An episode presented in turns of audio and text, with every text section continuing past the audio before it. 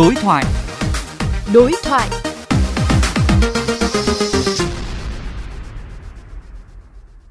Thưa quý vị, các chuyên gia về dịch tễ, xét nghiệm và điều trị giỏi nhất đang được điều động tới Đà Nẵng để cùng địa phương quyết tâm khoanh vùng dập dịch COVID-19. Đối thoại với phóng viên Chu Đức về vấn đề này, Thứ trưởng Bộ Y tế Nguyễn Trường Sơn chia sẻ. Thưa Thứ trưởng, Đà Nẵng đang khẩn trương xây dựng bệnh viện dã chiến tại Cung Thể thao Tiên Sơn.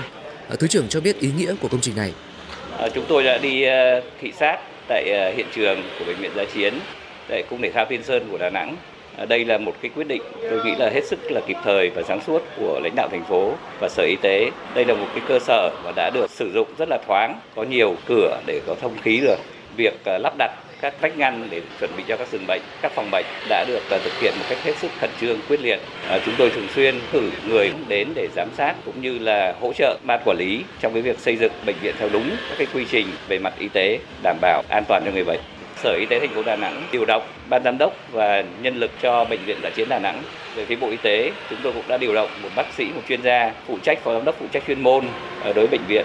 Và hiện giờ chúng tôi cũng đã có kế hoạch để sẵn sàng hỗ trợ ngành y tế Đà Nẵng để ờ, đưa những nhân viên y tế có chất lượng vào để phục vụ cho bệnh viện Giã chiến này. Ờ, Vậy chúng ta đã có kịch bản ứng phó nếu lượng bệnh nhân vượt quá sức chứa bệnh viện dã chiến. thành phố cũng đã có kế hoạch chuẩn bị khi mà người bệnh ờ, tăng lên vượt quá kể cả khả năng của bệnh viện giã chiến Đà Nẵng thì sẽ sử dụng triển lãm để tăng cường xây dựng cái bệnh viện giã chiến. Chúng tôi cũng hy vọng chúng ta cũng sẽ ờ, cố gắng để giảm bớt cái số lượng người bệnh trong thời gian tới. Thứ trưởng có thể cho biết ờ, những giải pháp tiếp theo để nhanh chóng dập dịch tại Đà Nẵng ạ? Trong thời gian tới, nếu trường hợp dịch bệnh lan rộng thì chúng tôi sẽ điều tiếp những chuyên gia về dịch tễ, những chuyên gia về điều trị, những chuyên gia về xét nghiệm cũng như là các cái trang thiết bị, nguồn lực tiếp tục để hỗ trợ cho Đà Nẵng.